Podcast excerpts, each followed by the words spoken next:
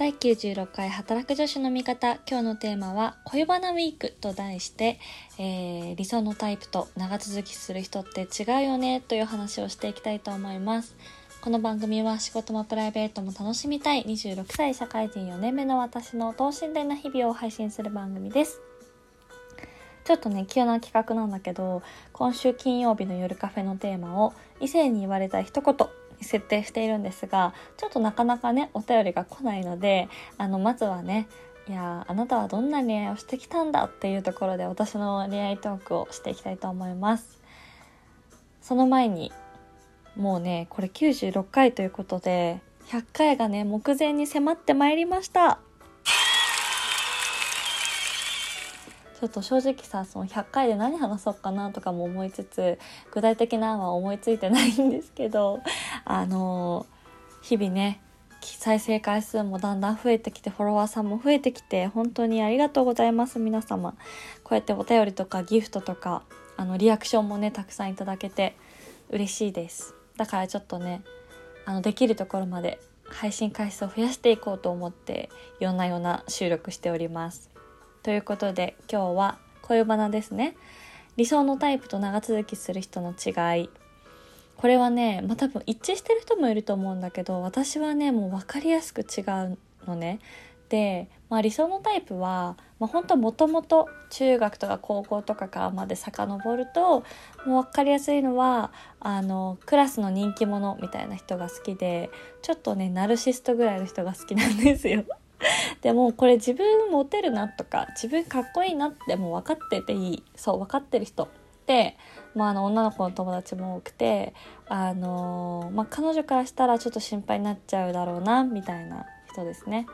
そうそういう人が私多分タイプでちょっと危ないというかなんかうん周りも心配しちゃうような人が多分好きなんですけど、まあ、それがね理想のタイプね。なんですけど、まあ、実際あの今の彼もですし前に付き合ってて長く続いた人はちょっと違くてあのクラスで行くと、まあ、いわゆるこう一軍と言われるような、まあ、目立つグループには属してるんだけどその中で静かに笑ってるサブキャラみたいな人が好きなんです。好きなんですかそういう人の方が長続きする傾向にあってもしかしたらこの話前もしたかもしれないんだけどそうあの何、て言うんだろうな。そのクラスとか仲いい友達の中で100%先陣を切って漢字とかやってウェイみたいな人よりはあの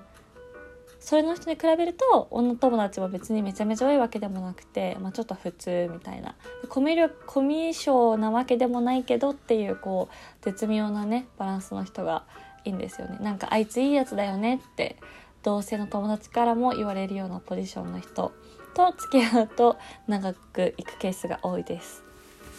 でねこれね何かなって思ったらあの前者の人気者タイプはやっぱ私と比較してもちょっとこう対照的というかあの私から見て憧れが入るんですよね。なんかあの前優等生の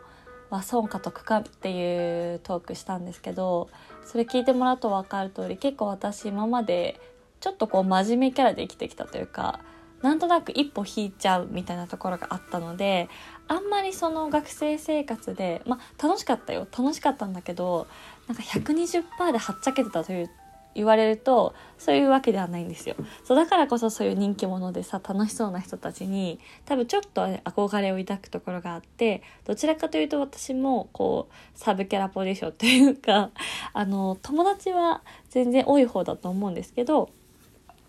なんかそのねはっちゃけ度合いでいくとね多分ねサブキャラに近いんですよね。そうだからちょっと自分と近い安心感みたいな方を得られるのはその後者の人なんだろうなと思ってそうだから結構さその自分と正反対の人と付き合った方があの長続きする人と似た人の方がいい人とっていると思うんですけど多分ね私は似た人の方が合うんだよね。そう刺激をもらえるのはあの前者だと思うんですよ違う人とかなんか自分が知らない世界を生きてるみたいな人てすごいこう話を聞いてて面白いんですけど多分こう本当に人生のパートナーとしてとかこう付き合うってなると私は疲れちゃうから多分似た人がいいんだろうなっていうのがこの26年間の分析結果です。はい。あとは結構あのなんだろう。あもうこの人めっちゃかっこいい好きってあのなった恋はだいたい短命で終わってますね。そう。だからその盛り上がりが早い時は終わりも早いみたいなケースが結構多くて、まあ、一目惚れはあんまないんですけどなんか一回ね大学生の時にあったんですよ。一目惚れに近いような。こんな人大学にいたの？みたいな。かっこいいって思って、まあ、結局付き合ったんですけどでもね2ヶ月ぐらいで別れちゃって。そう。なんかそうだからあの今の彼氏とかもあんまり何て言うんだろう熱狂的に好きになったわけではなくてなんか友達とか、まあ、じわじわ行ったタイプですね。ご飯とか何回か行って、まあ、気づいたら落ち着くなーっていう風なこうあんまりこう一気に好きにならない方ならない人の方が続いてる傾向があるなと思います。あとはねあのちょっと話はそれるんですけどやっぱこう見かけによらないというか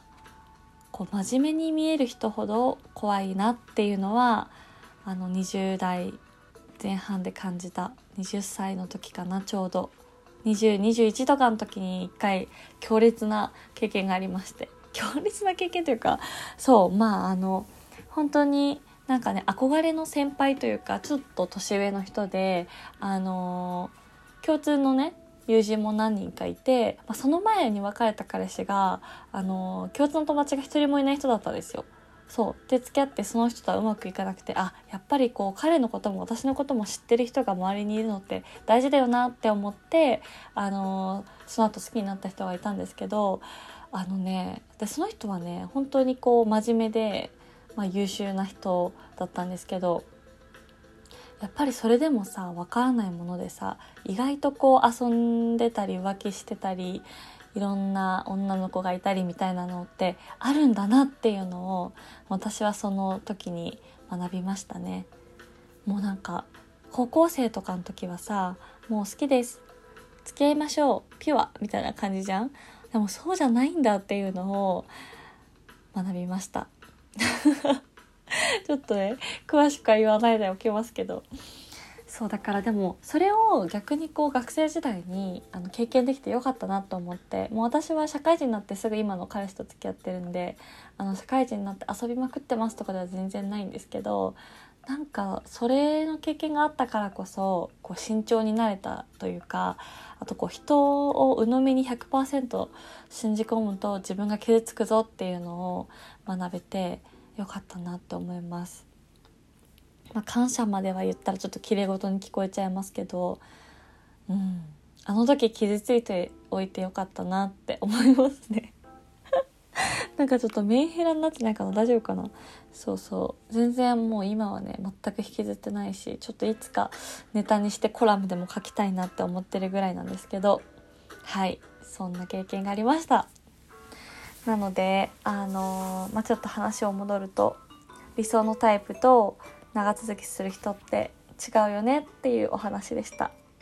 同世代ぐらいの女の子には共感してもらえるんじゃないかな。どうだろうな。なんかこういろんなタイプの人と付き合ったりデートしたりしていくとだんだんこう自分のねあの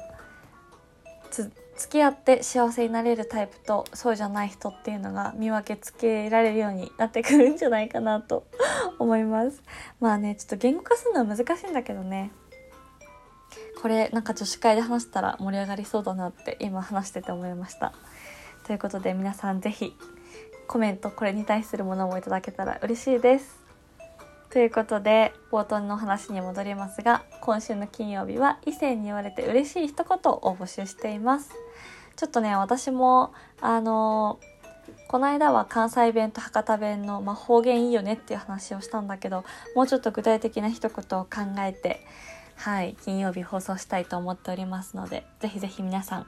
妄想でも実体験でも OK ですのでお送りいただけたら嬉しいです。そして、え、このトーク聞いてくださって共感したりいいねと思った方は是非リアクションをお願いします。